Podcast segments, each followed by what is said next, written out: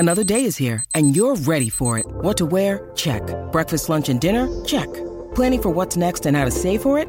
That's where Bank of America can help. For your financial to-dos, Bank of America has experts ready to help get you closer to your goals. Get started at one of our local financial centers or 24/7 in our mobile banking app. Find a location near you at bankofamerica.com/talktous. What would you like the power to do? Mobile banking requires downloading the app and is only available for select devices. Message and data rates may apply. Bank of America N.A. member FDIC. Lucky Land Casino, asking people, what's the weirdest place you've gotten lucky? Lucky? In line at the deli, I guess? Aha, in my dentist's office. More than once, actually. Do I have to say? Yes, you do. In the car, before my kids' PTA meeting. Really? Yes. Excuse me, what's the weirdest place you've gotten lucky? I never win and tell. Well, there you have it. You can get lucky anywhere, playing at LuckyLandSlots.com. Play for free right now. Are you feeling lucky? No purchase necessary. Void where prohibited by law. 18 plus. Terms and conditions apply. See website for details. This holiday season, Lexus wants you to remember. It's not just the thought that counts. It's your thought. Because no matter how much time you spend picking out the perfect gift, the only thing they'll really care about is that it's from you. Here's to experiences they'll continue to cherish, season after season. Make this December one to remember. Together. Click the banner to discover more. Experience amazing at your Lexus dealer. Welcome to the MD's Fantasy Football Show. Now for your host, Dan Mater. What's going on, MD Nation? Welcome to the very first podcast live video stream. Now, this is going to be a little bit different than my other videos that I've put out there. For those of you listening on the audio, if you haven't checked it out on Sportscaster, you really should. I'm on there now. It's a great format. Doing it now with the Unwrapped Sports and the Belly Up Sports Network. It's really being a great thing for all of us to be able to utilize. And what we're going to be doing, think of this as a rough draft. Because next year I plan on possibly moving the podcast to being video streaming simultaneous with the audio podcast. Now, of course, that's still going to go on as well. But I want to use this as a rough draft, a way to kind of feel it out, to see what we can do to improve the podcast moving forward. And I figured we're at week 10 now. We're a month away from the season being over. So this would be a good opportunity for all of us to see if what we can do next year to start improving and start getting that hammered out now. So I'm very excited to do this. Now, of course, what I plan on doing next year is I'll be streaming it through OBS, so it'll be a little bit different than what the setup I have right now. I'll have a little more graphics on the screen. I plan on having some more videos. Pretty much, I plan on having a much more fuller production. And for those of you who are used to listening to the show on the podcast apps, I'm still going to have this be an audio version available to you guys. And this a little bit after this show closes down, which we'll have it on, Google Podcasts, Spotify, Apple Podcasts, Spreaker, Pinecast, all of those places. The MD's Fantasy Football Show is widely available to you guys. And once they're going to have it be available even next year too, in both audio and video format. So leave your comments here as we go through the stream. Let me know what you would like to see. Also, make sure, because this is a preview episode and this is your first time listening to this show at all in general, you know that the preview shows, what I do at the end of both of them on Thursdays and Fridays is I do a mailbag segment. So ask your fantasy questions below. I do have a few selected out like I normally do of people who've asked me questions throughout the week, but leave your question at the end of the show, and at the end on the mailbag segment, I will get to it and we'll talk about it here on the show during the episode for that as well. So make sure you're utilizing me as a tool. I'm here to help you guys win in any possible way that I can, and hopefully we'll have a smooth sailing live stream video as well as the audio podcast so you'll be able to listen to later. So today's episode is going to be Week 10 preview, Thursday night football games, and the early Sunday games, as they always are. We'll go through each matchup of these time slots, go through the injury updates, what we expect. We have 6 teams on bye this week, so we have a lot that we have to go through because we're going to be looking for value in places that we would not normally look.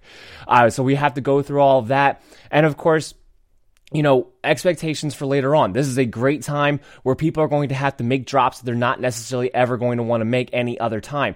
So keep that in mind as well. Make sure you're watching your waiver wires vigilantly, as you never know exactly who may be able to become available at any point to you. That's going to be the key thing. If you're in a position right now where you can add a couple extra bench spots and just be ready, you may be able to get steals on the waiver wire this particular week because of the fact that people are going to be scrambling to put starting players in their roster spots. So just a little tip for you here.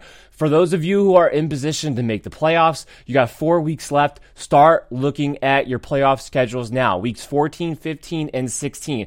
Most leagues do not have their trade deadlines until about week 12. So you have a couple more weeks here to maybe move on from a player who is been pretty good for you, but doesn't have a great schedule coming up. And if you can buy low on someone who does have a nice schedule the rest of the way, that would be the way to go here. Just make sure it's the same quality caliber player, if not a better one, if you can find some buy low options such as Keenan Allen, who's playing tonight. He might have a great chance to get back on track. He is somebody who would definitely be a buy low option for me in this one. I think Devontae Adams at this point is still a buy low option as well that you might be able to get from teams. He had a disappointing first week back. He has a buy week next week. So if you're in a position where you can survive the bye weeks next week, somebody that has Devontae Adams may be in a position to have to win now in order to make their playoffs. Take advantage of those situations coming up. So just look around for that. Guys who have those nice schedules, those are my advice tips for you before we go ahead and get into this.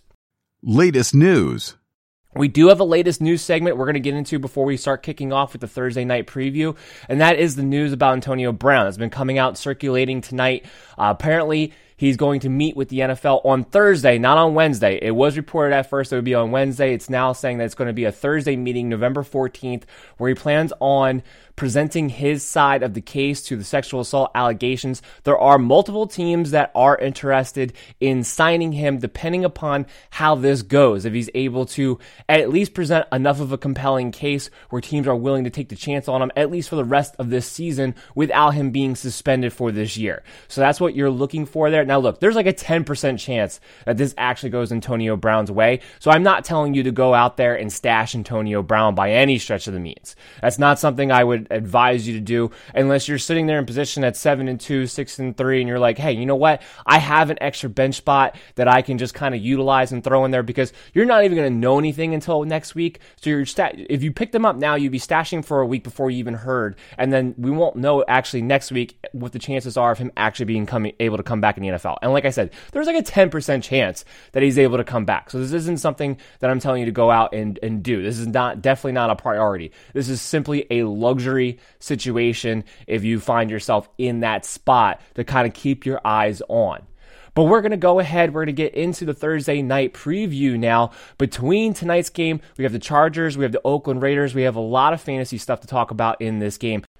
The MD's Fantasy Football Show is proud to become the newest member of the Belly Up Sports Network. The Belly Up Sports Network is a rising star in the sports industry. After having emerged onto the scene in just a year, they have accrued a massive following with bold articles, standout podcasts, and great debate amongst followers in the forums. Sign up for their newsletter and get access to all of the information throughout the Belly Up Sports Network. Go to bellyupsports.com today to join. Be bold and stand out. So what we have here is you have a matchup between the Chargers, who are coming off of a great upset victory against the Green Bay Packers, and you have the Oakland Raiders, who've been playing pretty well as of late. Now, like I said, with 11 teams on bye, these two teams actually have key fantasy guys you're going to be depending on. Philip Rivers is a streaming quarterback option this week going up against the Oakland Raiders. Obviously, the matchup is there. You love it. The offense looked a lot better last week as a whole under the new schematic system that they're going to be running. Philip Rivers has always been much better when he's been able to run the offense through play action, which is what he's going to be able to do. They're mixing up more formations. It's not becoming so predictable.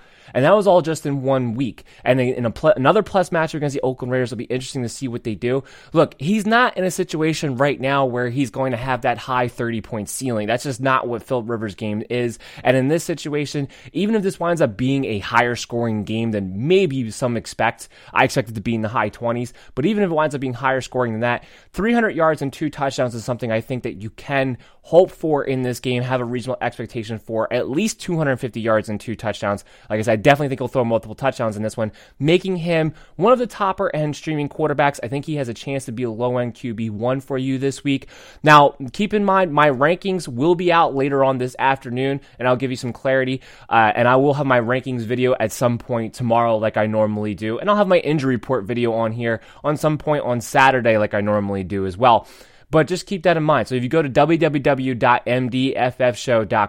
you'll find my rankings on there. You can also email me with any questions that you would possibly have, and I will get back to you as soon as possible. So just keep that in mind as you're looking for streaming options and guys that have reasonable expectations to perform well, as we'll be trying to find a lot of spot starts this week. So Philip Rivers is one of those guys. Obviously, you're starting Melvin Gordon. With the new schematic system, with the emphasis on the run that they are going to have moving forward, Melvin Gordon is definitely somebody who becomes a high-end RB2. And with the offensive line starting to get healthier and healthier as we go along, I do expect him to possibly get back into that RB1 conversation. Look, the running back position as of right now as a whole is a mess. It's an absolute mess. So there's guys that are hurt. There's guys that are in bad situations. There's guys that have terrible offensive lines and are just not performing up to expectations at the moment. Melvin Gordon is that guy who might be that league winner for you down the stretch. So just keep that in mind. Obviously, you're going to start him as long as you're playing him. The light at the end of the tunnel is finally here, especially after that Green Bay game. Expect him to be a high in RB2, possibly an RB1 moving forward. Remember, they do have a bye week in week 12, though. Austin Eckler is still a flex guy. Now, I know he played the least amount of snaps he's played all season long, and I expect this to be more of a 65-35 split in general between these two guys moving forward. But Austin Eckler is so good in the passing game. They're still lacking a third receiver. They're still going to utilize him in that capacity. He's still definitely a guy in full-point PPR leagues that you can go ahead and start in the flex. He's going to have a high floor for you, and he's going to have games where he's going to get opportunities to score. So that hasn't changed. But what I will say is this. His days of those high ceiling numbers you saw earlier on in the season, barring a Melvin Gordon injury, are done. So if you want to try to find a way to sell high, if he's somebody that you can use in a package deal to pick up and go get a Keenan Allen or a Devontae Adams, or put yourself in a position to go get a player like possibly Le'Veon Bell, who we'll talk about later, who has a great schedule for the rest of the season, those situations, you can go ahead and do that. That wouldn't be a bad idea. He still has that value, especially, like I said, with these bye weeks. Take advantage of guys who are valuable and playing right now. You might be able to swindle somebody out of a really good player. Keenan Allen, I expect him to bounce back tonight. Plain and simple. The Oakland Raiders, A, are terrible in the secondary. That goes without saying. But B, Keenan Allen is still the number one guy of this wide receiver group. He's still going to be the guy that they're going to go to. He's still going to be a guy that could easily see double-digit targets in a game that could be high scoring, that could be in the high 20s, which I do expect this game to be. So I do expect Keenan Allen to get back on track in this matchup, but that doesn't mean I don't think Mike Williams can't be a high-end wide receiver 3. Finally went over 100 yards last week. He still hasn't found the red zone. He's due for a touchdown, people. I don't know if it comes this week. It has to come eventually, but he's definitely a high-end wide receiver 3 with wide receiver 2 upside, especially this week with guys missing, and especially since he will have an opportunity to score a touchdown in this one. I like the way they utilized him. They utilized him as that guy they're going to take those shots to when they go play action off the run, especially when it's working well, which I do expect it to work well tonight's game. So Mike Williams is somebody who's a must-start, frankly, for me this week because he has the upside to get in the red zone, and they're taking shots to him down the field. He's carved out a role where he's getting a good amount of targets. He's averaging 8 targets a game right now, and I expect Keenan Allen to get back on track too. Obviously, you're starting Hunter Henry. That should pretty much go without saying in this one. He's a top 5 tight end without a doubt, probably for the rest of the season. But against the Oakland Raiders here, he's just a guy he's always going to have an opportunity to score. And with Mike Williams and Keenan Allen, everyone having their sure roles now, I expect Hunter Henry to put up a great amount of production and have a high floor in each and every given week, starting with this week right now. So expect Hunter Henry in your lineups pretty much the rest of the way. Also, I'll even throw in Mike Bagley here at the kicker position. He showed what he can do. He showed he's a good kicker. This is an offense that does have some troubles in the red zone at times. You can go ahead and put him in. On the Oakland Raiders side of the ball, Derek Carr, I'm not streaming Derek Carr. Look, the Chargers defense is back. They have a pass rush. Now, yes, the secondary outside of Hayward is still suspect. Yes, they're not the top-end defense that you thought they could be earlier on in the season. But what I will say is this. He will have a decent game in this one. But I'm not going to trust it because it's Derek Carr. He's had three good games in a row, and just when you expect him to actually be a streaming viable quarterback, that's when the bottom's going to fall out from under you, and you're going to be sitting there left holding the bag because Derek Carr had a 200-yard, one-touchdown performance. I don't think that's going to happen in this game, but it's definitely a likely possibility because he has such a wide range of outcomes. There's no way I would be playing Derek Carr in this one. There's other streaming quarterbacks that you can go to that you're not going to have those issues with. Next up, we have Josh Jacobs. He is getting the work. He's one of the few workhorse backs out there that has been consistently getting 20-plus carries every single week.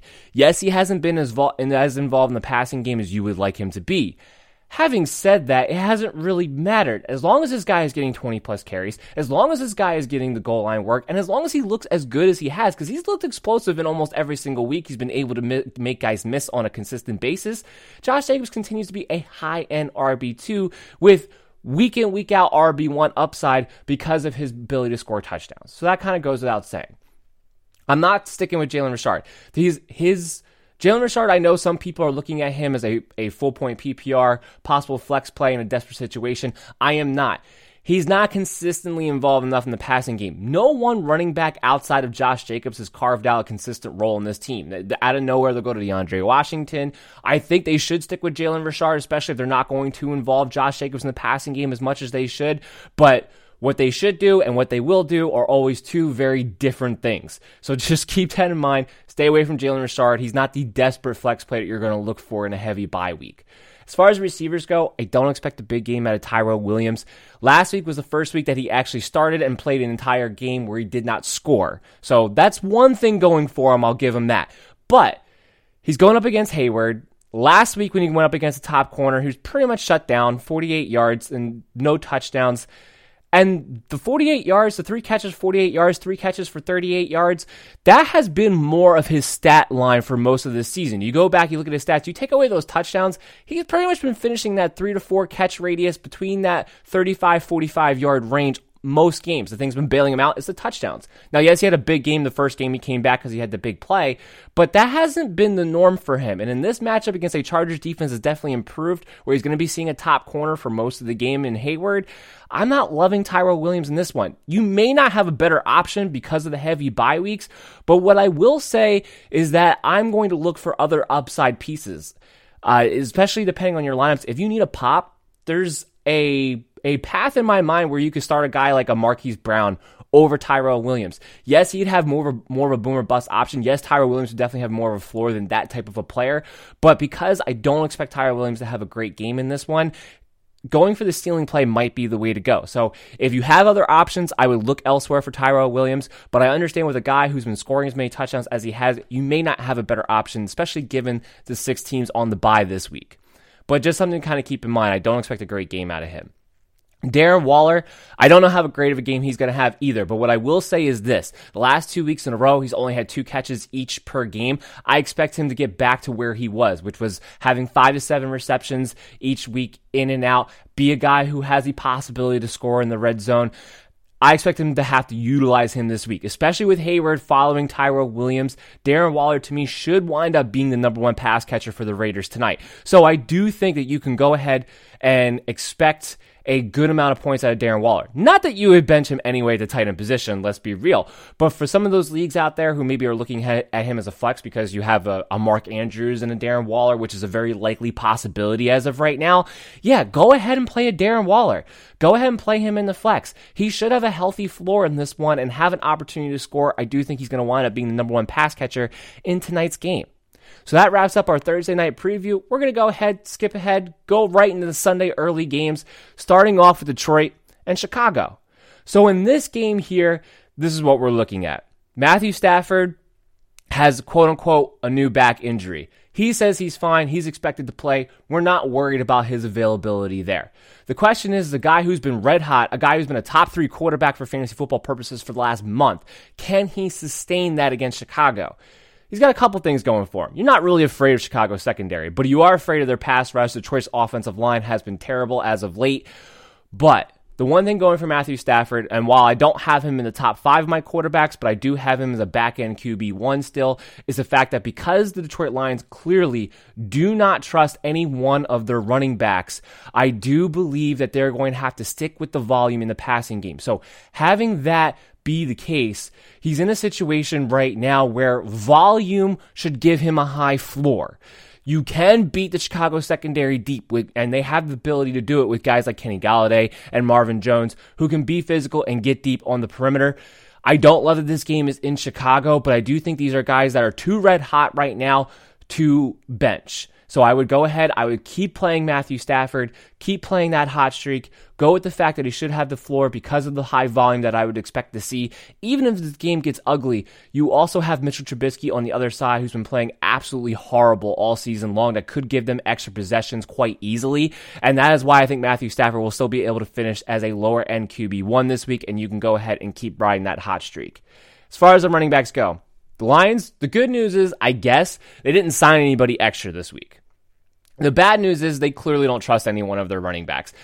Last week was the week where you had to bring back Paul Perkins after cutting him. You had Ty Johnson. You had to start Ty Johnson. He had to be the lead back. He still only got 9 carries in a game in which Detroit was up for most of that game.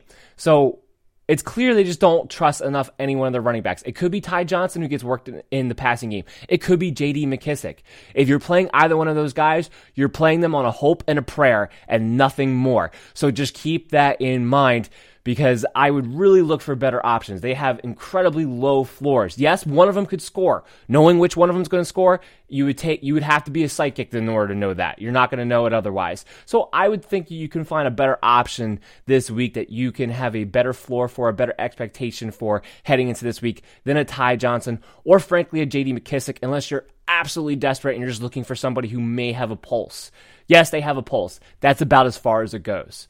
As far as receivers go, you have to start Kenny Galladay. He's been a wide receiver too. He's been a great wide receiver too. You have to start him. Marvin Jones has been on a bit of a hot streak as of late. I wouldn't be surprised if you're in a situation, especially given the bye weeks, that you gotta have to play him at the flex position at the very least. He's a wide receiver 3 with upside. You know he always has the possibility to score a touchdown, and that also goes for Danny Amendola. Now look, only 2 of these receivers are going to be fantasy relevant, I think, on any given week, especially this week. So 2 of these 3, one of them is going to be left out. One of them is not going to be very good, but you're not going to know which one that is. And given the situation, Danny Amendola in PPR leagues, I think, has a decent floor in this one. The slot receiver has been pretty effective against Chicago. I do believe that you're going to have to be able to play him as a low-end wide receiver 3 flex play that you can expect at least a decent floor out of. Obviously, he does not have the touchdown upside of a Marvin Jones or a Kenny Galladay, but he does have that ability to get you 5 to 6 catches pretty easily, and I would play that in a full-point PPR league only. Half-point, standard, probably not going to do it because the floor is too low otherwise, especially given that Marvin Jones and Kenny Galladay, I would think in this matchup, are going to be the go-to guys given the matchup with Chicago.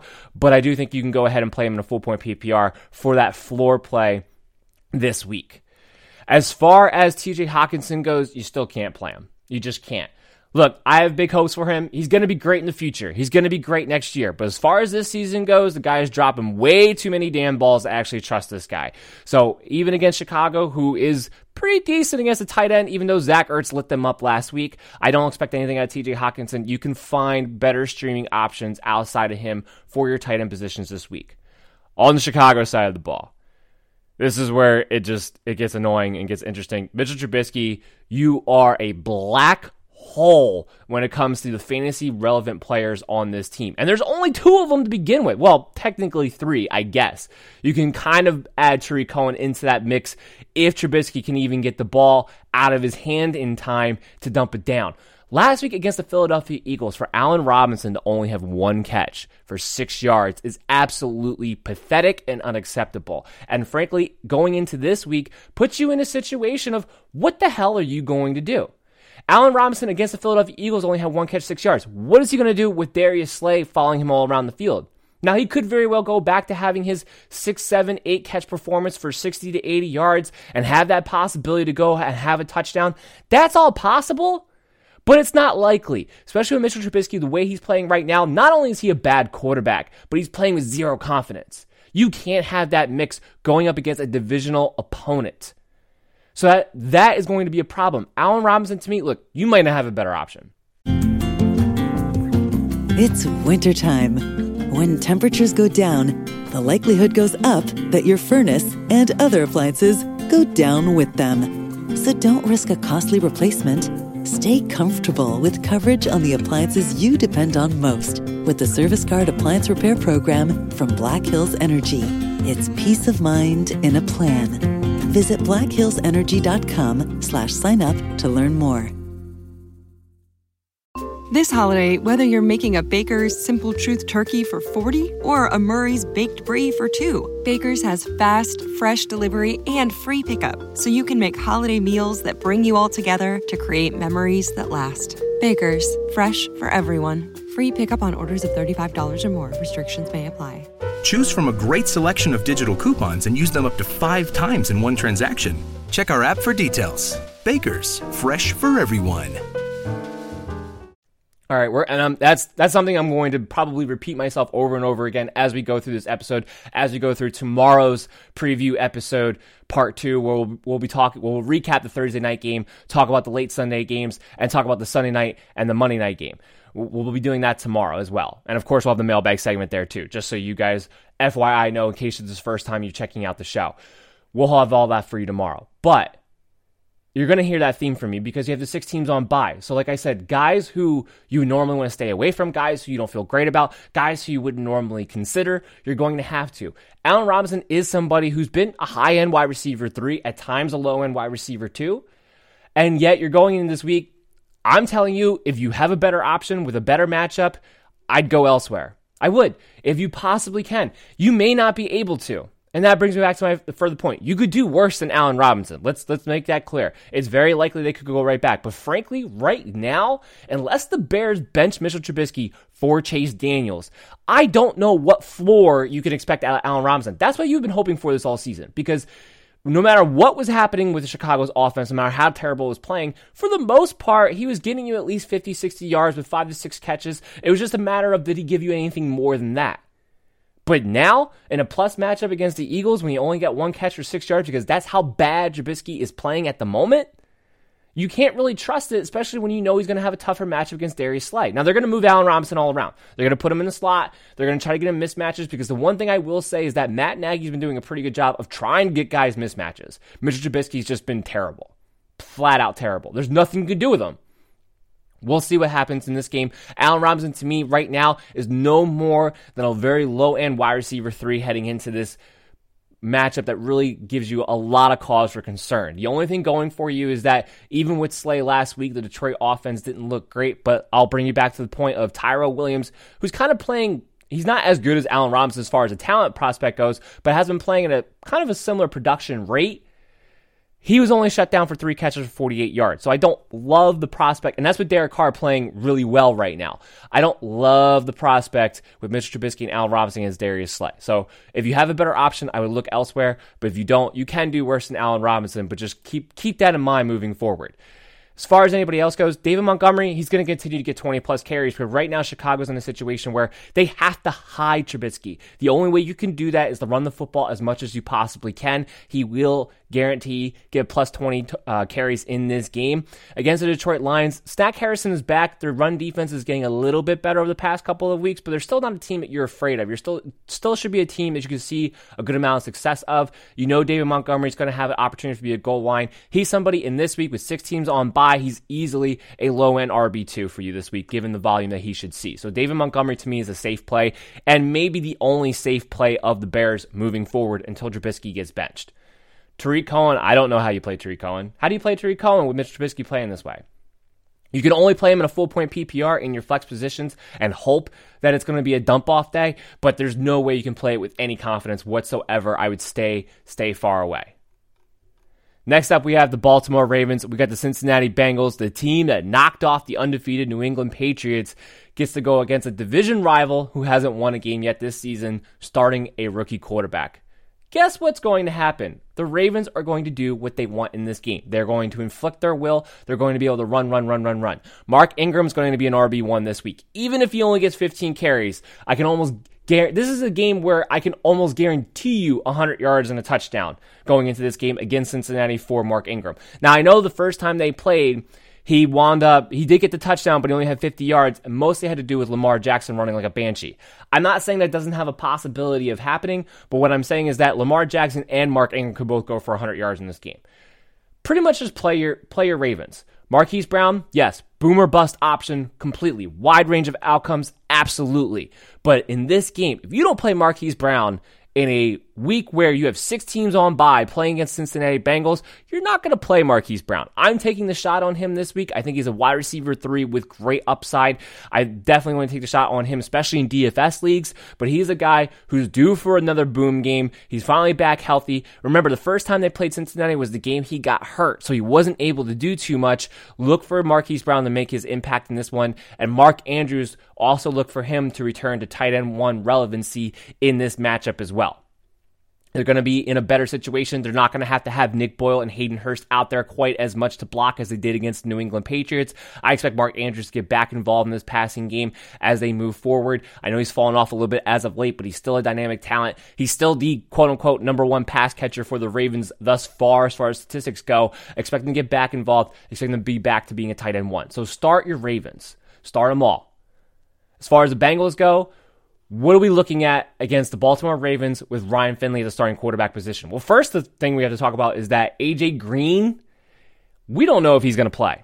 The expectation was that he's going to come back and play, and yet all of a sudden, my ankle doesn't feel quite 100%, so not going to be able to come back and play in this one. Not going to be able to come back and practice on a Wednesday, even though I've been practicing in a limited fashion pretty much up until this point.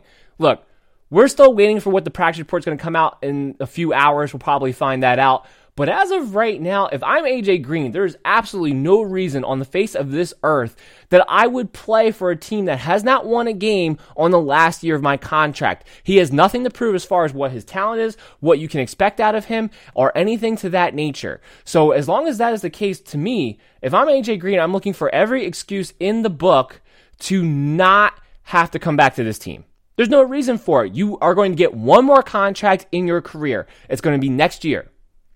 Why risk re-injury, a guy who is injury prone, for a team going nowhere that is not necessarily going to be committed to you in the future? Why put yourself out there? So honestly, I could wind up being wrong about this, and I will take it, and that'll be perfectly fine if I am. But for right now, I would be surprised if AJ Green decided to come back at all. At all. So just keep that in mind too. As I'm looking through here, I'm getting some updates about Le'Veon Bell. We're going to talk about that soon, but it's some good news here for Le'Veon Bell coming in. And so we're just getting some injury updates that are coming through. So some of the injury reports are going to be coming through as we go through this recording. Remember, if you're listening to the audio version, I am talking on Sportscaster too, so I'm giving more of a live feed here just to keep that in mind as you listen through this, why the show might sound a little different than it normally does. Ryan Finley. What can he do as a rookie quarterback? Against the Baltimore Ravens, I don't know much. This is a defense that got way better when they signed for Marcus Peters because all the other pieces now fall into place. Now they actually have a #1 cornerback that they can count on. So being that that's the case, one, the Ravens defense have a great chance of being the number one defense of the week. That's first and foremost. So if they were available on your waiver wire, if they're still available on your waiver wire, make sure you go and grab them. This is a defense you're actually probably going to want to hold on to for the rest of the season too, because not only are they playing much better, but now that they had their bye week, you're not going to have to worry about picking up another defense. So this is a great defense to have for the rest of the season, starting especially with this game against a rookie quarterback. And Ryan Finley, look, the thing about him coming out of college is that he doesn't have the strongest arm in the world. He throws more with anticipation and touch, but there's a rookie quarterback, and anticipation and touch is only effective if you can read defenses. I'm willing to bet he's going to have a hard time reading defenses against the Baltimore Ravens in this game, and then not have the arm strength to be able to make up for that. So I expect there to be quite a bit of turnovers. Joe Mixon, not a must start. In fact, if anything, I'm running away from Joe Mixon. Joe Mixon would be the one guy that even if I'm in a desperate situation, I'm still going to see what other options I can turn to this week in a heavy bye week. Because against the Baltimore Ravens, I don't know what you can expect him to do. This offensive line is not getting any better. The Bengals, for whatever reason, I don't know why, seemingly do not want to start Cordy Glenn. Now, they may be forced into that this week, which would be a good thing for Joe Mixon. He needs Cordy Glenn to come back to help improve the offensive line. But right now, it looks like the Bengals are more concerned about him getting injured and them being on the hook for the rest of his money than trying to do anything to help this team right now. Now, they made it come in the bye week with the emphasis of we're going to try to find ways to get Joe Mixon the ball, which would make sense with the rookie quarterback coming in. But against the Baltimore Ravens, I don't know how much success he can really have. He's nothing more than a desperate flex play because you have to have somebody who's actually playing this week in your lineup. That's it. He's been so bad. The offensive line's not improving. With the rookie quarterbacks not helping anything, guys are just going to pile up more and more in the box than they already have. Unless Joe Mixon finally gets involved in the passing game, he's a guy with such a low floor that you have to steer away. You have to steer away.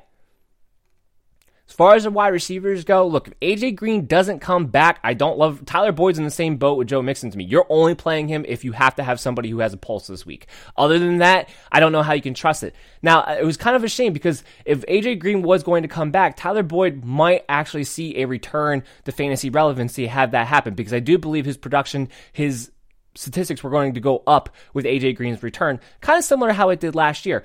Basically because... even with Ryan Finley coming into the game, his easy read consistently enough was going to be Tyler Boyd if AJ Green's taking the top off the field and lining up in the perimeter. That was going to be his easy check down, go-to guy. If that's not the case, no one is safe for the Bengals. This is a week against the Baltimore Ravens where if you can help it, I would not play one single player from this team. Now, let me just give you a quick insight tip in case AJ Green does play. I don't expect it, but in case he does, I would wait. I would wait 1 week. I would. It's going to be the only and first time that you're ever going to hear me to say bench A.J. Green if he's healthy. There's no way in the world in this matchup, his first week back, with the changes they've made at the quarterback position, that you can play A.J. Green with Ryan Finley there. I would wait a week. I would. So even if he plays, I'm kind of steering away from it. Hopefully, I would still hold on to AJ Green for those of you out there, because until we get some more clarity, there's no reason just to put him on the waiver wire. But there is a chance that he may become dump city pretty soon. Next game, Buffalo Bills, Cleveland Browns. It's going to be an ugly game. It's going to be an ugly game. But look, we're still waiting for reports exactly what the Buffalo Bills are going to plan to do for Devin Singletary, right? He had a great game last week. Frank Gore was terrible. He had 20 carries and added on a few more receptions, so he showed that he could have a heavy workload without getting hurt. So I think that was step one. He should take over this backfield. I mean, he should have already taken over this backfield a while ago, but he should take over this backfield after a performance like that. Will Frank Gore still be involved? Yeah, because the Buffalo Bills are going to be a run-first team. They're going to run the ball so much that Frank Gore is probably still going to get 8 to 10 carries, even if Devin Singletary is the guy. But you want Devin Singletary to be the guy. So that way you know going into it, you have a good floor, a good work volume to work with. And going up against Cleveland Browns, who consistently get gashed by running games, you want Devin Singletary. He is an RB2 this week. I expect him to at least get a healthy amount of dosage, and this could be the week that we see Devin Singletary finally establish himself as the lead back on this team. Now, they haven't come out and said who's the starter yet. They haven't reported any of that, but whoever's the starter in this game is really neither here nor there when it comes to fantasy value for me. Devin Singletary, are you going to get 20 carries again? I think that's a likely possibility against the Cleveland Browns. You like your odds for that boning out well for you. So I love Devin Singletary here. Play him as an RB2. I don't love John Brown. Look, Cleveland's defense has been disappointing, that's to say the least. Cortland Sutton did catch a touchdown last week, but with Josh Allen, the secondary intact for the Cleveland Browns, it shouldn't be bad. It's not a great matchup here. I don't love anything in the passing game really for the Buffalo Bills in this particular game with Cole Beasley, with John Brown. I'm staying away. I'm staying away from Josh Allen if I can help it too. He's been even worse in the passing game than he was a season ago, if you can believe that or not, statistically speaking. Now, he's been able to keep John Brown relevant in decent matchups. That is true. And last year, it was a question mark what wide receiver was going to be fantasy relevant. He has been able to do that with John Brown. Cole Beasley's even has scored the last 3 weeks in a row, too. That's true as well. But with Denzel Ward, Greedy Williams, I feel like Cleveland's going to win this game. So that also has something to do with it. You just can't trust Josh Allen because the floor could just fall out from under you at any given time. So I'm playing Devin Singletary. I'm not playing anybody else on the Buffalo Bills if I can help it. If I can help it. On the Cleveland Browns side of the ball, you don't love this matchup except for Nick Chubb. Buffalo Bills have been getting gashed in the running game as of late. Adrian Peterson went over 100 yards on them last week. Adrian Peterson. With that abysmal Washington Redskins offensive line, he was able to go. Nick Chubb's been running with his hair on fire. We don't know what the role is between him and Kareem Hunt. We don't know if Kareem Hunt is even going to be back today. Or back this week, I should say. It may be a couple more weeks. Yes, his suspension's over as of this week, but we may not actually see him on the field with any kind of significant role taking away from Nick Chubb for another week or two. Remember, he's still got to get back in game shape. He's still learning the playbook. So there's some things there where you're not going to play Kareem Hunt. And I wouldn't worry about it as far as Nick Chubb for this week. Now, after this is when we're going to start to get more of a vibe of what we can expect moving forward between these two. Like I said in the past, the worst case scenario is that it turns into a 50-50 split. That's the worst case scenario. The likely scenario is that it's a 65-35 split in favor of Nick Chubb. He's been too good to just take touches away from, first of all. And second of all, he's more likely the future than Kareem Hunt is. Remember, Kareem Hunt is in a position where he's going to get a contract from somebody. His contract's up. He's down a year. Somebody's going to pay Kareem Hunt for sure, without a doubt. So just keep that in mind because Nick Chubb being the future of the guy, they're not just going to suddenly turn things over. So I don't trust Kareem Hunt really as any time of play. If it winds up being a 50-50 split, we'll talk come playoff time. But as of right now, I wouldn't deal with it. And I'm not worried about Nick Chubb losing touches. So I do love Chubb in this game. I do think he's an RB1 given the matchup against the Buffalo Bills with the way they've been having their run defense as of late. As far as the passing game goes, I do think you have to keep playing Odell Beckham. The one thing going for you is that the Buffalo Bills don't shadow. So he won't see Tre'Davious White the entire game. It's part of the game, but not the entire game. They have an emphasis. They've been talking about it all week already that they are going to look to get OBJ the ball early and often. That is going to be the game plan for this win. So I do think heading into this game, at the very least, Beckham has a high floor. He may not have a great ceiling. It is still a bad matchup against a good Buffalo Bills secondary. The Cleveland Browns have looked like absolute crap in the passing game all season long. Play calling's been terrible. Baker Mayfield's been terrible. All of that. But if they're just going to simply find ways to give him the ball, which sounds like the game plan heading into this week, he'll at least have a high floor. And because he's Odell Beckham, he can always make even the best guys miss and take it to the house. You have to play Odell Beckham this week. Have to. Mary redeemed a $50,000 cash prize playing Chumba Casino this year. I was only playing for fun, so winning this was a dream come true. Chumba Casino is America's #1 social casino experience. It's serious fun. With over 80 casino-style games to choose from, you too could win life-changing amounts of cash. Be like Mary. Log on to ChumbaCasino.com and give them a whirl. That's ChumbaCasino.com. No purchase necessary. Void where prohibited by law. 18+. Terms and conditions apply. See website for details. The voice in the preceding commercial was not the actual voice of a winner. Whether it's Baker's Simple Truth Turkey or mac and cheese with Murray's English Cheddar or pie made with fresh Cosmic Crisp apples, there are many dishes we look forward to sharing during the holidays. And Baker's has all the fresh ingredients you need to turn today's holidays into tomorrow's memories. Baker's, fresh for everyone. Choose from a great selection of digital coupons and use them up to 5 times in one transaction. Check our app for details. Baker's, fresh for everyone. It's crazy that we've gotten to the point where that's even a thought, a conversation, an idea that you may not, but you have to. And keep in mind, after this game, things will get better for him. He gets easier matchups. He'll have a better time. They should get back on track at least a little bit. They're too talented of an offense to continue to just do nothing, especially in the passing game. So after this week, things do get better for Odell Beckham. Obviously, you're staying away from Baker Mayfield. I'm good with playing Jarvis Landry in half-point and full-point PPR leagues in the flex this week. Yes, he scored last week. That's not Jarvis Landry's game, so that's why it makes him a little bit tough in standard leagues. But in this matchup, like I said, one guy's going to be seeing Tre'Davious White, the other guy's going to be on the other side, and then you will be able to kind of work off of that. Jarvis Landry's had a decent floor, even when the Browns have been playing pretty bad, because he still seems to get his 5 catches no matter what. How many yards you get is always a question mark, but I do think he has enough of a floor. You can play him as a flex this week and feel decently confident that you're going to get a solid performance. The good thing going for them is that it's in Cleveland. So the Buffalo Bills defense isn't as good on the road, isn't as stifled on the road as they are at home. So that does bode well if you have the Cleveland Brown wide receivers. Ricky Seals-Jones doesn't look like he's going to be playing this week. So at the tight end position right now, we don't know what we're looking at for Cleveland. But what I will say is that David Njoku did get out of his walking boot earlier on this week. He's not going to be back this week, but he could be back in the next couple of weeks. And with the way the tight end position is, you might want to go ahead, if you have the ability to do so, and just pick him up and stash him now, because he's somebody who's definitely going to be a hot commodity once he's ready to get back, because I'm sure he's a guy who's been dropped quite a bit. He'll probably be on my waiver wire report next week, so I'll get you exactly what the percentage is on average that he is owned throughout all of the weeks in case you're curious. But check out your leagues now if you're in a position to be able to stash somebody. He's somebody who could really come in handy down the stretch for you. Now we got the Carolina Panthers, we got the Green Bay Packers, right? So with these guys, what are we looking at? The Packers coming off of a disappointing performance. Devontae Adams coming off of a disappointing performance. Expect Devontae Adams to be back to wide receiver one territory in this game. It's not a secondary that scares you. This is a Carolina defense that hasn't been playing as well as of late. Play all of your Packers.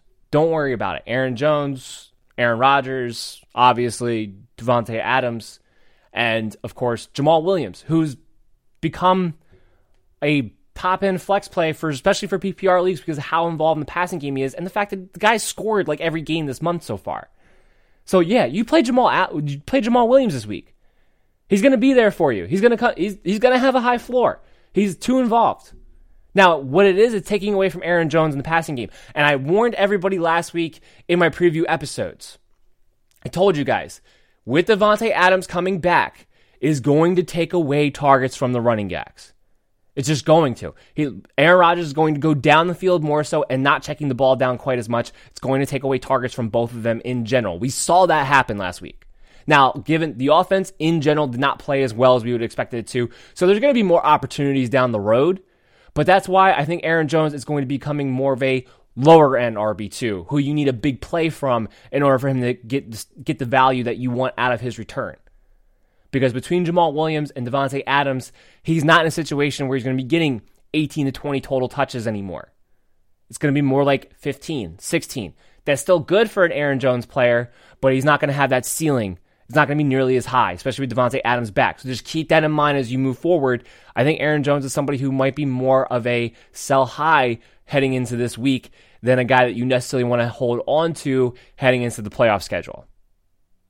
So something to kind of food for thought there as far as it goes for Aaron Jones.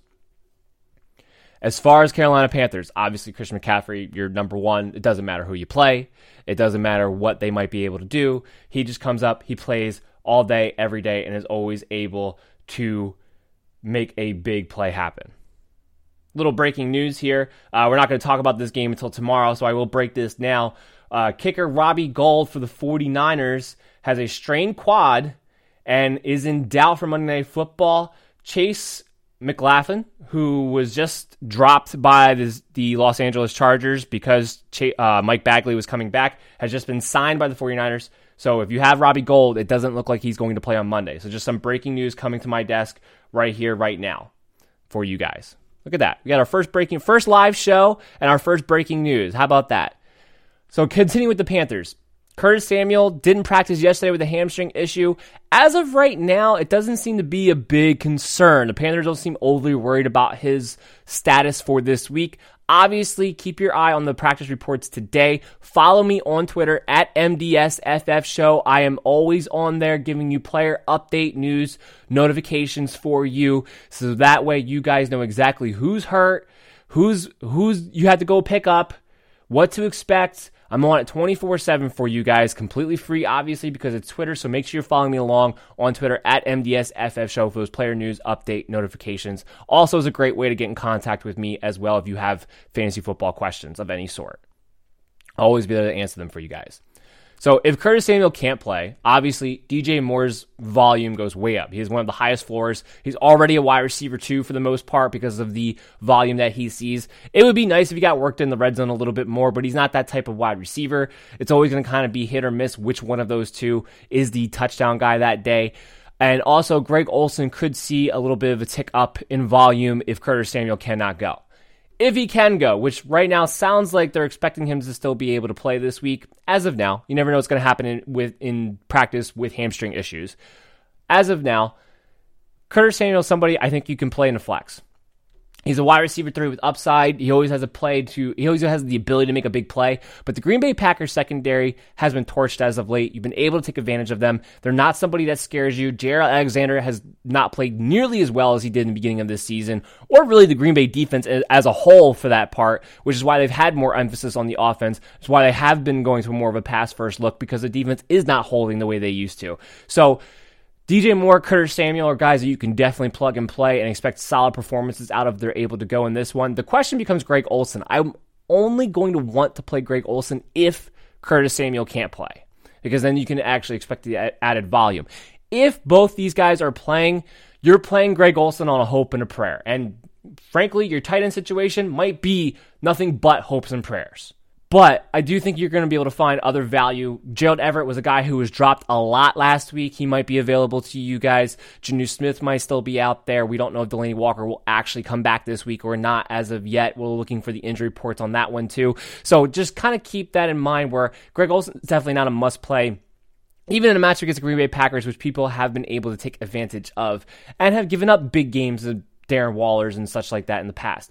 But Kyle Allen right now, on a consistent basis, outside of Christian McCaffrey, he's able to hit two other pass catchers. And he's been going to the outside way more than he's been looking for Greg Olsen this entire stretch. So it would have to take a Curtis Samuel injury for me to have any confidence to play Greg Olsen in this one.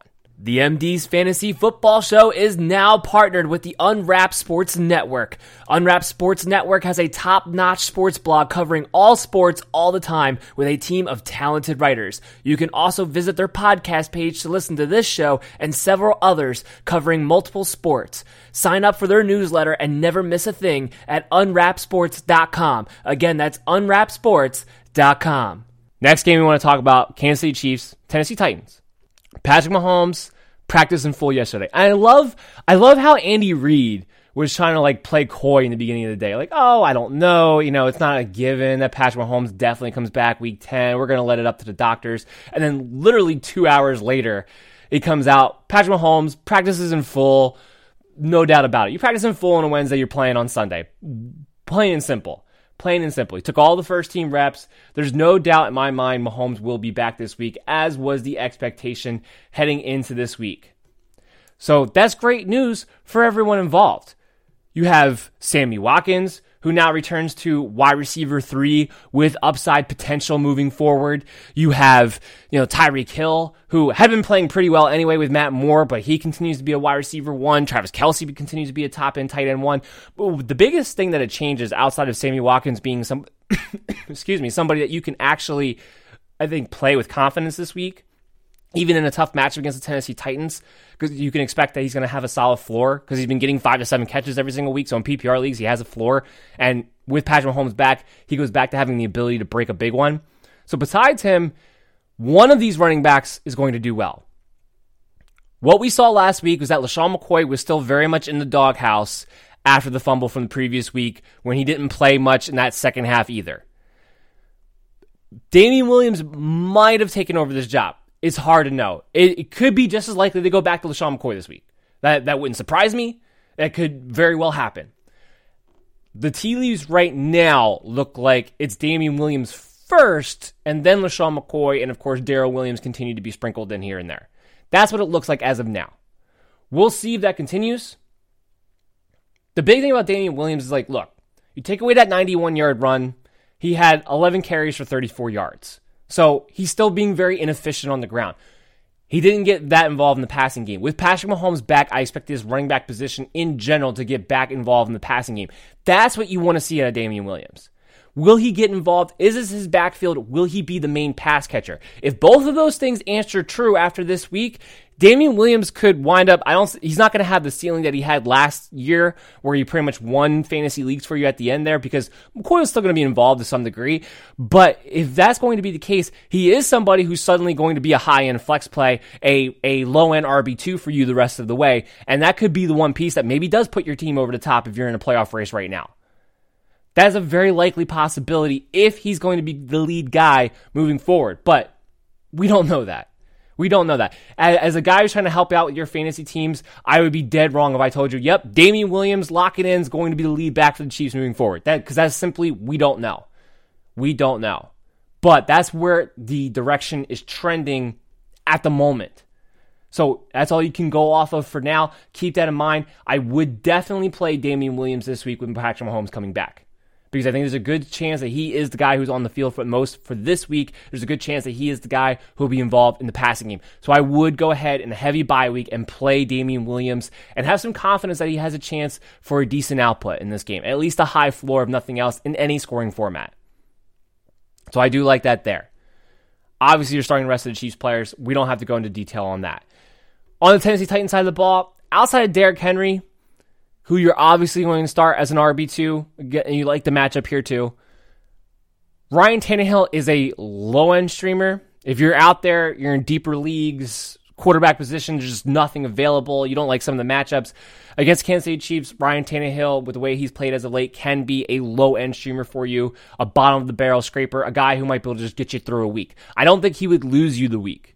I think he's going to be able to have a serviceable enough production day that he'll be able to at least put you in position to be able to compete. And so that's what I'm talking. I'm talking about if your quarterback's on bye and there's nothing else out there in your deeper league. Otherwise, it's Ryan Tannehill. Stay away. Stay far away if you can. AJ Brown's a wide receiver that I would want to play for the Tennessee Titans. They move him around more. He doesn't just play the perimeter. They move him in and out of the slot. He is a better red zone threat than Corey Davis. I'm not keeping Corey Davis. I'm not benching Corey Davis. I am dropping Corey Davis. To me, I don't see any reason why you would keep him at this point. He's had one good game this season. One. Everyone got excited because he had 6 catches for 80 yards and a touchdown with Ryan Tannehill. That's it. That's all he's been able to do. Corey Davis is not that good. I've been saying that for years. I've been saying that since he came out of college. He's not a wide receiver one. He's a complimentary guy. Now, if they ever get a decent quarterback in Tennessee, because they have A.J. Brown now, he may wind up being a serviceable wide receiver and be pretty productive at some point in the future. But both of those things have to happen. A.J. Brown's a superstar of this team in the making. He's the guy who's going to be the number one guy moving forward. He's the guy that if you're in fantasy leagues this week looking for a start, he's the one who has the touchdown potential against the Kansas City Chiefs because he gets moved all around the field and he's too physical for what the Chiefs have at the cornerback position. A.J. Brown's who I'm going with. Not playing Corey Davis at all, ever, this season. Why have him? Why have him at this point?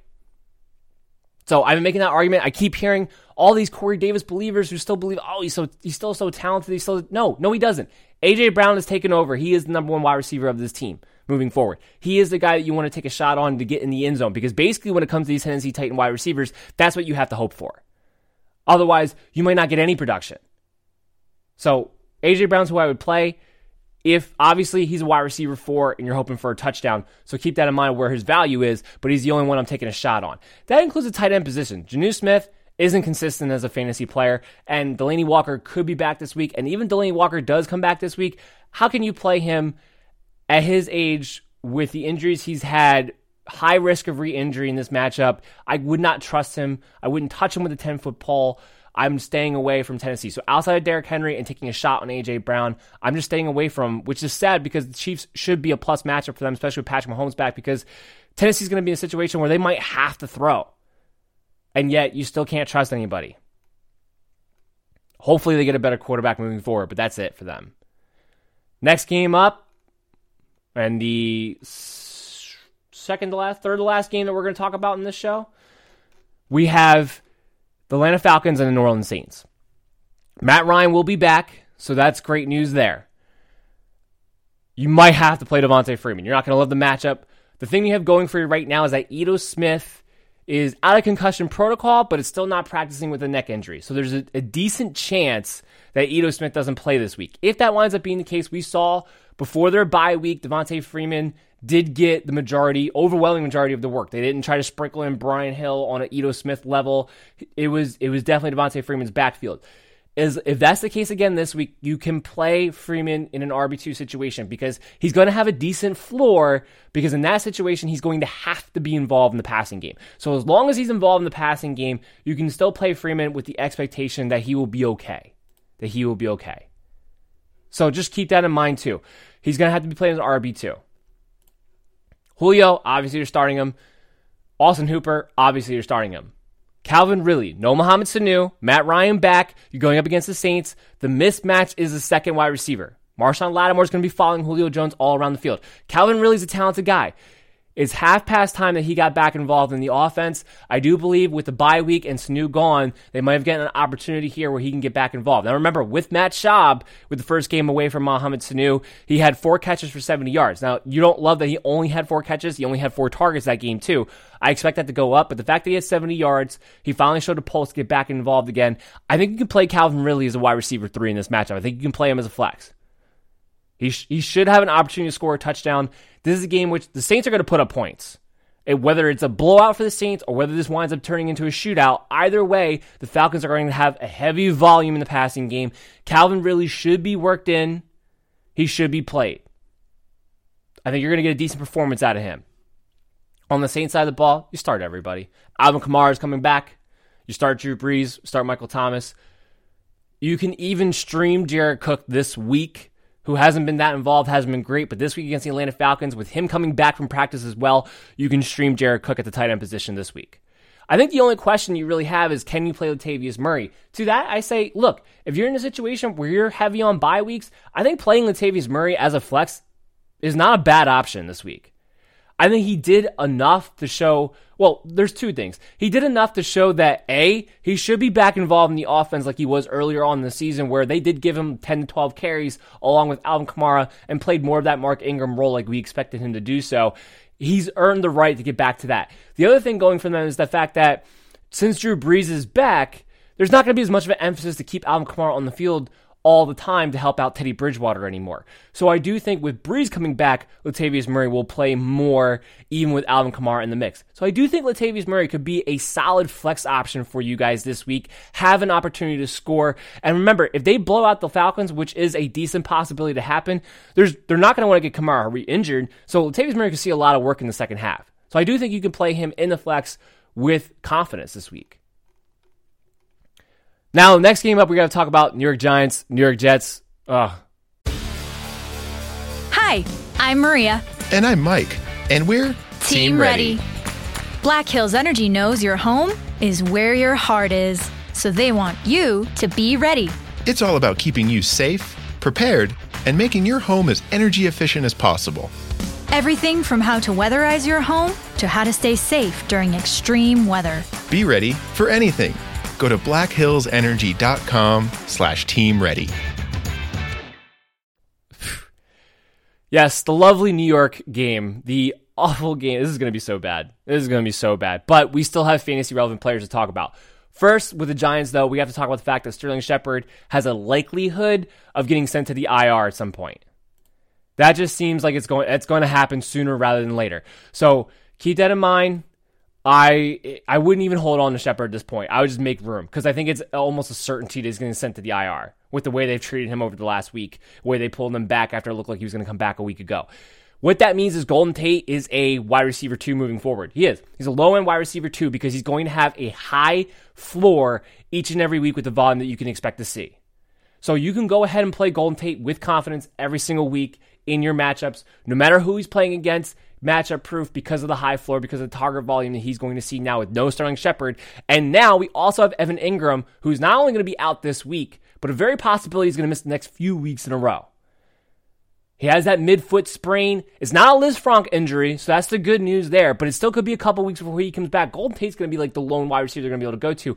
And a guy that if you're looking to take a flyer on somebody this week and you have to hit a home run and you just want to take a shot, Darius Slayton, a low-end boomer bust wide receiver 4 with no Evan Ingram, no Sterling Shepard. The guy has been able to make plays down the field. Look, you're looking for a home run out of him. It's going to be a one play makes his fantasy day type of play. But that is what he can do in this offense. It's what he provides. And with those, the volume has to come somewhere. And it's got to go somewhere besides Golden Tate and Saquon Barkley all the time. Darius Slayton should be that third guy who gets the benefit from this situation. I do think you can go ahead, take a shot on him, especially with some of these heavy bye weeks coming up. He's definitely somebody I would also try to add if you possibly can too. Because we don't know when Evan Ingram's going to come back. And we don't know if Sterling Shepard's going to come back at all again this season. As far as the Jets go, Le'Veon Bell, like I said, I was getting some news updates. He did return to practice in a limited fashion this week, so that's great news. We got the news yesterday about the MRI results that he did not have any structural damage, so that was good news too. He looks like he is trending in the right direction to be able to play this Sunday. So that is why we're not going to be worried about Le'Veon Bell. All of the talk about, oh, what's going on as far as who's going to be the backup if you have to pick somebody else up. You don't have to worry about it. I'm getting some breaking news, and I'm getting some more breaking news, and we're going to be talking about this game tomorrow too, so I will break this now. Amari Cooper underwent an MRI on his knee yesterday. He's not practicing today. This is brand new news. So if you're not aware of this, Amari Cooper MRI on his knee, not practicing today, not a great sign. If he cannot go, Michael Gallup suddenly becomes the number one wide receiver on that team. We'll talk about that game in a little while, but yeah, that just came across my desk just now. So keep that in mind. Back to the Jets. Jamison Crowder in a PPR league is the only wide receiver I'm willing to play for the New York Jets. You can't trust Robbie Anderson because of Sam Darnold and the way Adam Gase calls plays. Demaryius Thomas is done. There's no reason you should be playing Demaryius Thomas. That leaves Jamison Crowder. He had a nice week last week against the Miami Dolphins. They've talked about, along with Le'Veon Bell, the fact that they want to get Crowder more involved in the offense again, too. They started off with that week. That seems to be the emphasis moving forward. We know slot receivers usually like to go play pretty well under Adam Gase. I do believe you can play him, especially with the schedule that they have, as a PPR wide receiver, high-end wide receiver 4 type of player where you should expect a decent floor out of him. Only in PPR and half-point PPR leagues. If you play in standard leagues, I'm not playing him because, yes, you got the touchdown last week. That's not something you can expect out of Jamison Crowder week in and week out. The only other player of note that we have to talk about with the Jets is Chris Herndon. Yes, he's back at practice in limited capacity, but look, I've talked about this several times. Chris Herndon is not in a situation where he can be expected to perform. Ryan Griffin's been decent. I don't think Adam Gase is simply going to turn over the starting job to him. I think we've seen that so far this season. I think if he really wanted to play Chris Herndon, he would have done it by now. He should be back. He should be healthy enough. So I don't think Chris Herndon's a guy that you could pick up, you can stream. I don't think he has upside potential for you. He is somebody if you picked up, you go ahead and drop him. You're never going to feel comfortable playing Chris Herndon at any point this season. I'm telling you that right now. Right now. Next game up, Tampa Bay Buccaneers and the Arizona Cardinals. And this will be the last game that we're talking about today. The rest of the preview games, the late afternoon games, Sunday night, Monday night games will be in tomorrow's episode. Now, tomorrow, I'm probably not going to be doing a live cast. Remember, I'm doing this today kind of as a rough draft, a laboratory experiment, because I will be moving to more of a video simultaneous, stream along with the audio version next season. So that's why I've been trying this out. Been appreciative of all you guys have been following me along. As we go through this last game here, remember in the comments, in the chat, if you have any fantasy football questions, go ahead and ask them. I have some pre-selected mailbag questions that we're going to go through too, but after we're done this game, we're going to go right in the mailbag segment. So go ahead and ask your questions, and I'll get to them as we go through the show before we close out this episode. So I hopefully this is all going well for you guys, and hopefully you utilize that. But that's kind of one of the features of why I wanted to try this out today, to see how that would all work out as well. So like I said, this is a rough test run. If you're listening to this an audio version, obviously we'll always still be an audio podcast, so nothing to worry about there. I'll always still be available to you guys to be able to listen to on your drives and everything like that, but just trying something out different today. And I'll always collect some mailbag questions from people who talk to me during the week who are more listeners of the audio version too. So don't worry, MD Nation, I got your back. I'm never going to forget about anybody who follows this show and helps this show out, ever, ever, ever. So let's wrap up the last game that we're going to talk about today with the Tampa Bay Buccaneers, Arizona Cardinals. First off, of course, Kyler Murray, he's definitely a streaming quarterback. I think that goes without saying this week. The Buccaneers are a great matchup. He should be able to run a little bit more in this game. He has Larry Fitzgerald. He has Christian Kirk. He'll have David Johnson to be able to go to. He should be a lower-end QB1 streaming quarterback against Tampa Bay Buccaneers in this matchup. Now, David Johnson is expected back. As far as we know, he's as close to 100% healthy as he could possibly be. When he's been 100% healthy this season, he's been the workhorse. There hasn't been a split. There wasn't a split, and a lot of people right now are talking about how they're like, oh, they're concerned. Kenyan Drake should be worked in. Blah blah blah blah blah. What they're leaving out is that David Johnson was banged up before he was out. And that was why you saw Chase Edmonds and those guys starting to get worked in a little bit more, and he wasn't quite the workhorse. When he's been 100% healthy this season, he's been the guy who's gotten 90% of the work. If that is the case, and that's what's being reported on, and that's what he's saying as of right now, if that is the case, David Johnson should be the workhorse back again. You can't trust Kenyan Drake. You can't play him as a flex PPR play. It's a tough matchup against Tampa Bay as far as the running game goes anyway. And of course, the Arizona running backs have a safe floor because they're involved so much in the passing game. But I expect David Johnson to run away with the majority of the work in this one and surprise a lot of people too, because everyone wants you to believe that the trending direction is they're going to be going to more of a split workload. That's not going to happen. I guarantee you David Johnson, if he is 100% healthy going into this matchup, if that is all true, he gets at least 80% of the work in this game. So you can play David Johnson, I think, with confidence because he's going to have the high floor in the passing game heading against the Tampa Bay Buccaneers. And I don't think you have much to worry about. Now, if something happens, if he has a setback, if he gets re-injured, Kenyan Drake's the guy you want to have right now if you're a David Johnson owner. That's the handcuff. Chase Edmonds is still going to be out for the next couple of weeks, but even when he comes back, Kenyan Drake, I think, showed enough in 1 week and the fact that they traded for him that he's not going to go away. So to me, Kenyan Drake is the handcuff moving forward that you want to have, especially if you're a David Johnson owner, especially if he suffers a setback. Larry Fitzgerald, he hasn't been great. He had a great start of the season, hasn't been great as of late, but against the Tampa Bay Buccaneers, you're not going to find a better wide receiver with a better matchup, especially in a heavy bye week. He's going to probably finish as a wide receiver 3. He doesn't have great upside. He hasn't been getting into the end zone, which is what you were hoping he would maybe do to help some of his upside this season. That hasn't been happening. Larry Fitzgerald is somebody that I do think you have to play, though, especially in PPR leagues. I think he's a lock to get 5 to 6 catches in this game, and because it's Tampa Bay Buccaneers, you may see him actually put out a decent output. The guy who's now become the number one wide receiver on this team, especially when you're talking half-point and full-point PPR, is Christian Kirk. Him, I'm definitely playing. Christian Kirk's a wide receiver, high-end wide receiver 3 at that, especially in those scoring formats. Standard leagues, not so much because he's not a guy who scores a lot of touchdowns either, but he has a high floor at the very least, especially in a great match against Tampa Bay Buccaneers. Play Christian Kirk this week. Other than that, there's nobody else really to talk about the Arizona Cardinals. On Tampa Bay Buccaneers' side of the ball, I expect Jameis Winston to be a QB1. I expect him to be in the top 10 with the upside of being in the top 5 because it's Arizona Cardinals. And even with Patrick Peterson back, they still haven't been very good on defense.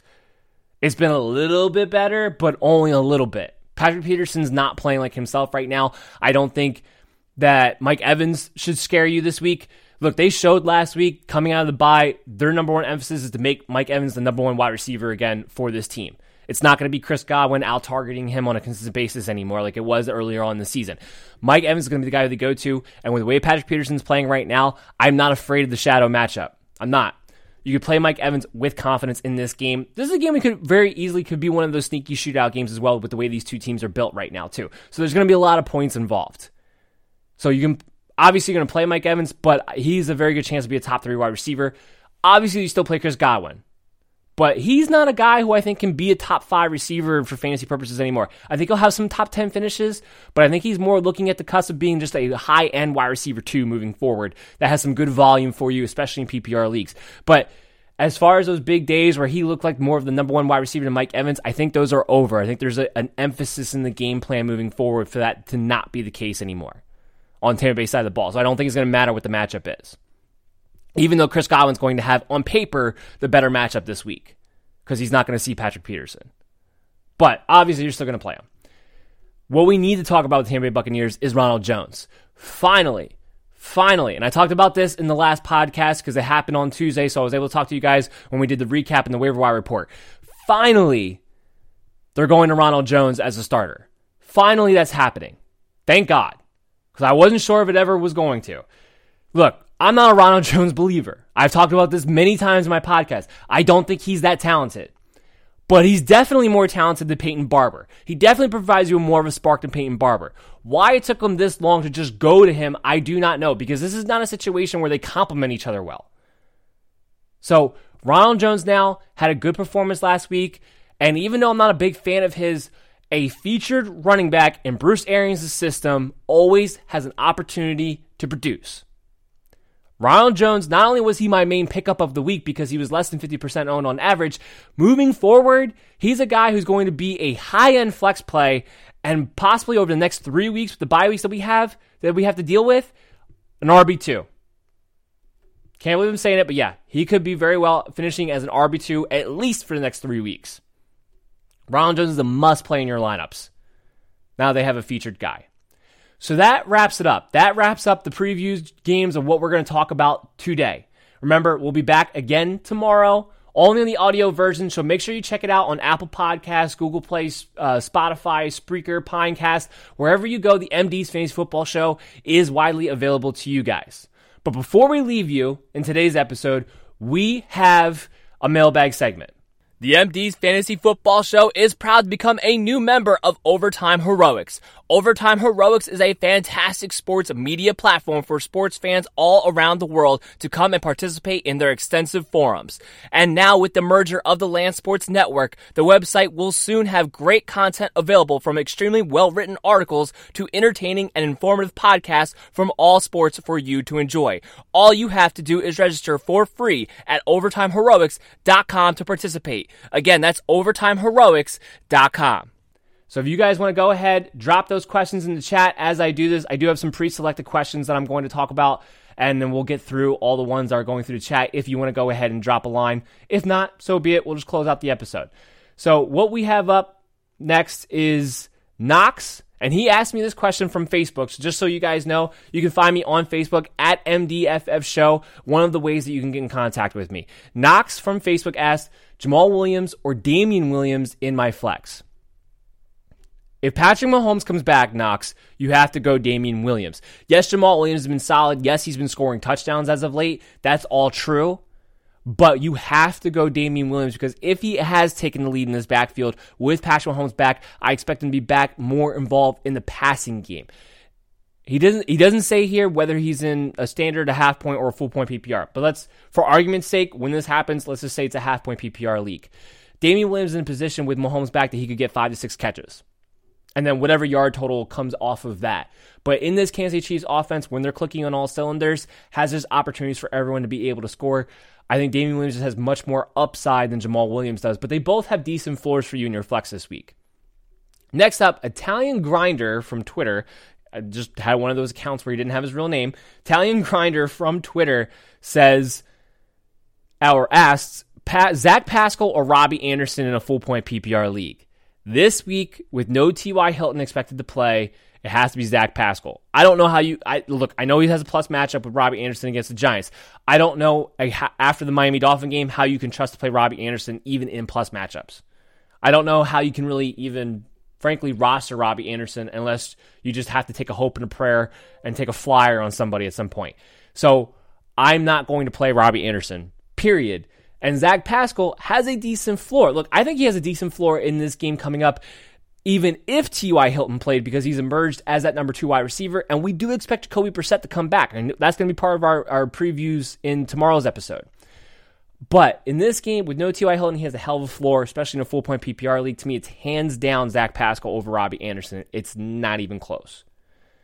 Next question we have Aaron from, and he asked me for my email, which remember, you can go to the website, www.mdffshow.com. That's where you can contact me through email as well.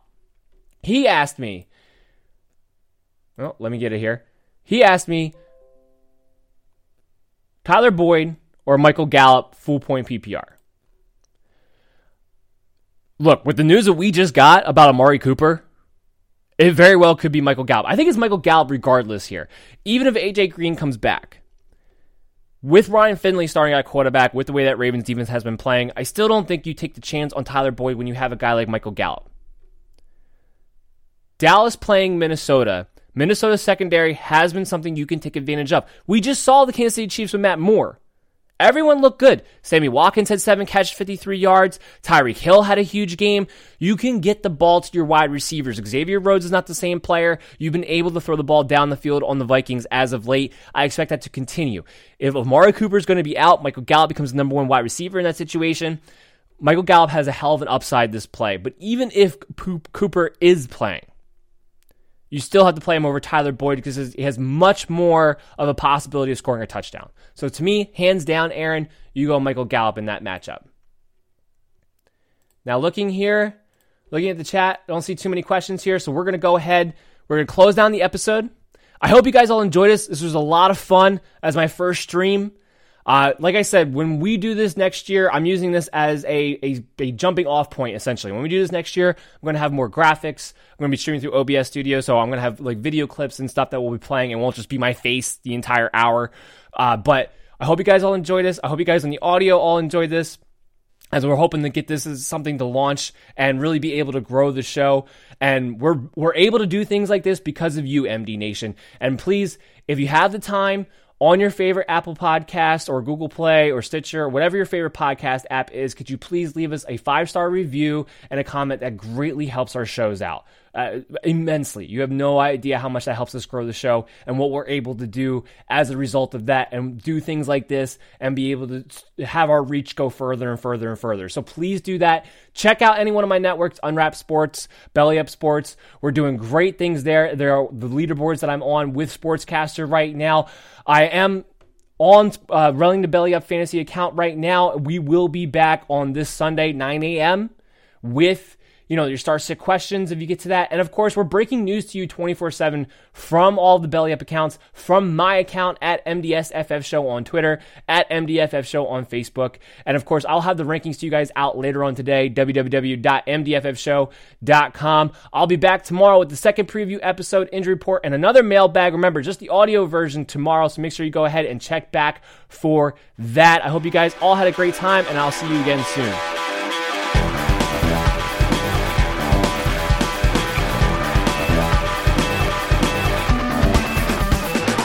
Thank you for listening to the MD's Fantasy Football Show.